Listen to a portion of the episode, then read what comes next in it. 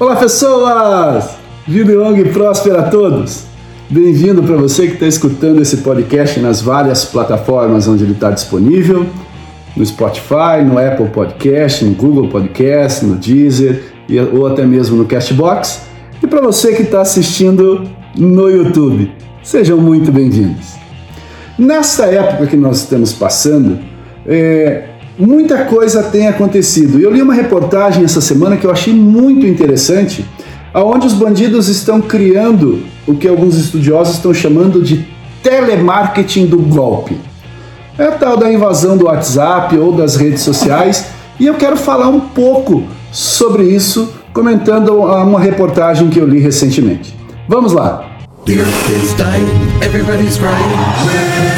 Pois então, moda esse negócio. Infelizmente, virou moda. Tá, os criminosos invadem e sequestram a conta de WhatsApp de pessoas sem usar qualquer tipo de vírus. Antes, eles dependiam de artifícios, miravam sobretudo personalidades, como políticos, a gente viu o caso que aconteceu algum tempo atrás no Brasil. Mas agora esse golpe foi simplificado e passou a atingir geral. Você certamente conhece alguém que foi vítima desses tipos de golpe. Tá? E o objetivo continua sendo o mesmo: pedir dinheiro para os seus contatos em seu nome. Tá? Na reportagem que eu li, é, era dado o exemplo de uma mulher, uma empreendedora de 38 anos, que durante uma ligação, a pessoa que ligou para ela foi muito convincente. E ela informou, sem saber, o código de ativação Aquele código de seis dígitos que aparece no WhatsApp, ele dá acesso a toda a sua conta. Só que segundos depois do que ela divulgou o código, ela percebeu a cagada que ela tinha feito, só que o golpista já tinha entrado na conta dela. Então, nas palavras dela, percebi que estava caindo no golpe, mas falaram o nome de um amigo com quem eu estava negociando. Aí prestei atenção ele iria dar uma festa no hotel aqui em São Paulo. O que me convenceu é que o convite era eletrônico. Quando pediram para falar os seis dígitos enviados pelo SMS, eu achei que fazia sentido. Quando dei o número, percebi que já era. Desliguei o telefone e fui abrir o WhatsApp. Ela descobriu então que havia perdido o acesso à sua conta e a todos os seus contatos. É instantâneo isso, acontece na hora. Por sorte, ninguém que a conhecia enviou dinheiro para o golpista, mas foi por pouco. Uma amiga dela quase transferiu o dinheiro. Ela recebeu a mensagem né, que supostamente a nossa vítima tinha mandado para ela, dizendo que tinha perdido o dinheiro e que era para emprestar a grana que ela ia devolver no dia seguinte. Quase que a amiga dela acabou dando o dinheiro para o golpista. Essa situação descrita ela ocorre em várias situações, com algumas poucas diferenças em todas as tentativas de invasão nessa nova leva de golpes que está aparecendo aí, no, principalmente no WhatsApp. Para que a estratégia dê certo, os criminosos contam sempre com um fator que é essencial: a falta de conhecimento dos usuários sobre esse tipo de crime. Então esse foi um dos motivos que eu decidi fazer esse podcast, até para poder alertar as pessoas a respeito disso que tem acontecido e regularmente até. Alguns especialistas de segurança, eles reforçam que é um estilo de golpe que exige apenas que o criminoso tenha uma boa lábia e seja convincente. Este tipo de crime envolve a chamada engenharia social. Nessa nova roupagem de invasão ao WhatsApp, as próprias vítimas cedem informações preciosas, como o código de aplicação, como o código de autenticação do WhatsApp. E eles acabam facilitando, ainda que de uma forma inconsciente, o sequestro de suas contas. As mais convincentes desculpas são usadas contra você mesmo. E quanto mais simples, mais eficazes são elas. A promessa de um prêmio, a confirmação de um cadastro, uma pedida de ajuda. Vai dizer que você nunca recebeu algum convite para uma festa VIP organizada pela Gretchen, pela Xuxa, pela Preta Gil ou pelo Caio Castro, por exemplo. Nome de famosos eles são usados frequentemente. E esse golpe tem até um nome. É o golpe da festa. Então ninguém liga dizendo que morreu um sheik árabe que você ganhou uma herança dele. Eu espero essa ligação, mas até hoje ninguém me ligou. As pessoas caem porque é bem elaborado e é extremamente simples. Os caras ligam já com o roteiro preparado. Então ele parece mesmo um telemarketing do golpe. Se você perguntar alguma coisa, ele já tem uma resposta pré-definida. Uma característica comum desse tipo de golpe é que os criminosos fazem a lição de casa. Eles entram em perfis abertos no Facebook ou no Instagram, conseguem descobrir facilmente onde você trabalha, a escola que seu filho estuda, com quais pessoas você esteve reunida na semana anterior, por exemplo. E às vezes até entram no teu LinkedIn para ter contatos um pouco mais próximos, mais profissionais. Um delegado em São Paulo, que é titular da Delegacia de Repressão aos Crimes Eletrônicos, ele conta que viu as denúncias subirem muito a partir do início de 2019. Só que ele não fala os números disso tudo. Segundo ele, o crime é classificado como estelionato, pois os golpistas usam de um ardil para obter uma vantagem indevida. Antigamente a estratégia era outra. Então os golpistas invadiam contas do WhatsApp a partir do SIM swap, tá? do teu chip, que era uma prática bem mais elaborada que precisa de um envolvimento de funcionários que vendiam chips das operadoras de celular. Eles migravam o número de celular da vítima para um chip ainda sem uso, a linha deixava de funcionar no aparelho da vítima e com isso os criminosos podiam configurar o WhatsApp como se fossem os reais donos do número. No fim, também pediam dinheiro para os contatos, se fazendo passar pelas vítimas.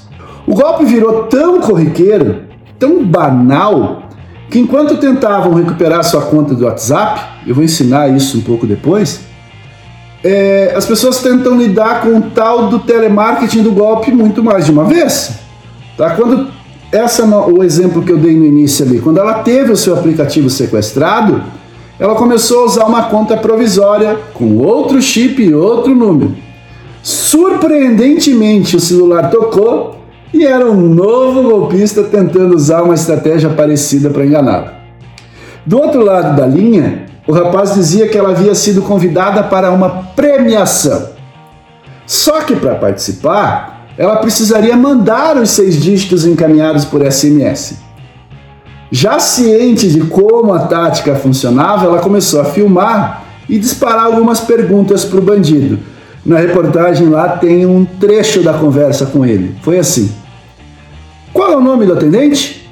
O cara responde: Guilherme. De que empresa era? Ah, é da produção de eventos LKS. De qual cidade? São Paulo. Onde fica a empresa? Avenida Paulista, número 1199. Ela foi pesquisar, todas essas informações eram falsas. Então ela se perguntou se era um outro golpe do WhatsApp. O cara responde para ela: Não, não é nenhum golpe do WhatsApp. Então, para tentar convencer, o golpista ainda soltou essa. Esta ligação está sendo gravada por motivos de segurança. Então, quando ela disse que estava na delegacia fazendo um boletim de ocorrência e que gostaria de passar o telefone para um policial, o atendente do telemarketing do golpe disse o seguinte: Deixa eu falar com o senhor policial. Então ela perguntou qual seria o prêmio que ela tinha vencido. O sujeito perdeu a compostura, começou a falar um monte de palavrão para ela e desligou o telefone. Talvez você não tenha reparado, mas é muito fácil conseguir o seu telefone na internet. Ele pode estar visível nas suas redes sociais, como Facebook, Instagram, LinkedIn, ou em plataformas de compra e venda de produtos na internet. Então, muitas pessoas não consideram o número de telefone como se fosse um dado sensível. Coloca na assinatura de e-mail, no LinkedIn, assuntos online. E é fácil conseguir números para praticar o golpe. Eu, por exemplo, colocava os meus telefones nas minhas assinaturas de e-mail. Tá? Hoje eu só tenho um e-mail que tem o telefone, todos os outros eu tirei. Tá? Os golpistas também eles percebem que se usar o nome de celebridades, políticos, tem mais chance de roubar o dinheiro e começar a direcionar melhor o golpe. Só que ainda existem algumas falhas de segurança que afetam empresas, sites e aplicativos que guardam seus dados pessoais. A gente sabe disso. Infelizmente, os caras podem conseguir acesso a isso, alguém pode vazar para ele, você nem sabe que os seus dados estão aí na mão de golpistas. A participação em grupos públicos do WhatsApp, por exemplo, também ajuda no roubo de informações. Os golpistas entram na lista de membros, conseguem pegar vários números e outra estratégia ainda é usar os contatos de quem já foi vítima, já que ele tem acesso ao teu telefone de uma forma total. Mas como deu para perceber, essa estratégia ela é bem sagaz. Tá? Tudo depende da sorte, mas as chances de pelo menos um contato cair na lábia dos criminosos é enorme. Então, por isso, nunca compartilhe seu código do WhatsApp com ninguém, nem mesmo com amigos e familiares. Isso é uma informação pessoal sua. Se alguém afirmar que precisa verificar uma das suas contas, pode ter certeza, é golpe. Os códigos de autenticação ou verificação de dois fatores devem ser tratados como senhas, o que significa que nunca devem ser publicados ou compartilhados com ninguém. Então, eu uso o código de, de, de verificação duplo usando o Google Authenticator, que é um dos melhores que existem. Fica a dica. Caso você tenha sido vítima ou conheça alguém que foi, é importante seguir imediatamente alguns passos.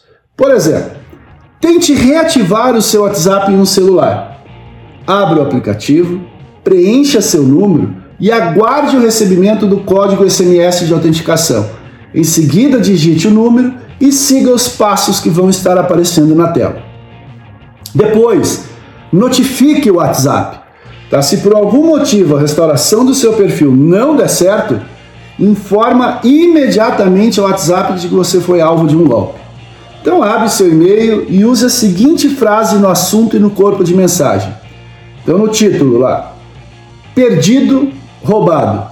Por favor, desative minha conta. No texto do e-mail lá, inclua o seu telefone no formato internacional, ou seja, coloca o mais 55 na frente, que é o código do Brasil. O seu DDD, e o número do seu celular. Para quem quiser repassar essa informação, o e-mail do WhatsApp para você fazer isso é suporte S U P P O R T, então suporte arroba whatsapp.com. Só que esse último processo pode levar alguns dias aí, a sua conta será desativada e você vai ter aí até 30 dias para poder reativar a sua conta no WhatsApp. Outra recomendação importante que muitos especialistas eu acabei encontrando dizendo é para você fazer um boletim de ocorrência. Porque somente assim a polícia vai conseguir iniciar as investiga investigações e coletar dados sobre a frequência do golpe. Mas eu tinha dito anteriormente que eu ia dar algumas dicas de como se proteger. A primeira, e a mais importante, jamais compartilhe o código de ativação do WhatsApp. Nunca compartilhe este código. Desconfie se a pessoa por trás da ligação ou da mensagem usar, por exemplo, gírias, frases informais demais e até mesmo cometer vários erros de português durante a conversa.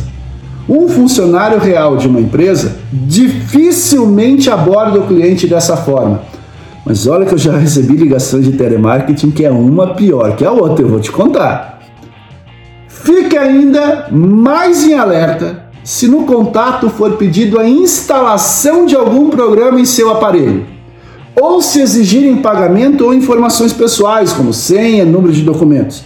Nunca forneça. É golpe. Para aumentar a proteção, ative a verificação em duas etapas do WhatsApp. Mesmo que o criminoso consiga ter o seu código de verificação, ele vai precisar também inserir a senha de seis dígitos que foi criada por você. Ou seja, só sabendo essa informação para conseguir roubar o seu perfil. Não sei se você percebeu, se você deixar de usar o WhatsApp durante muito tempo, quando você entrar novamente, ele vai pedir para você colocar uma senha que você criou. É essa senha de seis dígitos. E uma dica: Nunca coloque a mesma senha que você usa para desbloquear o seu celular, se o seu celular é de desbloqueio de senha. Coloque uma outra senha para proteger o teu WhatsApp. Então era isso. Tá algumas dicas do que, que tem acontecido no mundo até agora, esse chamado telemarketing do golpe. Então eu decidi fazer esse, esse podcast porque tem muita gente caindo nisso. Essa semana eu devo ter recebido umas duas ou três ligações que eu imaginei que fosse golpe, já cancelei na hora. Então é mais um serviço aí de utilidade pública. Se você gostou desse podcast, repasse aí para as pessoas para que todos tenhamos condições de nos proteger se efetivamente isso acontecer com a gente. Beleza? Então era isso, pessoal. Eu acho que a gente se vê no próximo. Beijo do lindo. Tchau, tchau.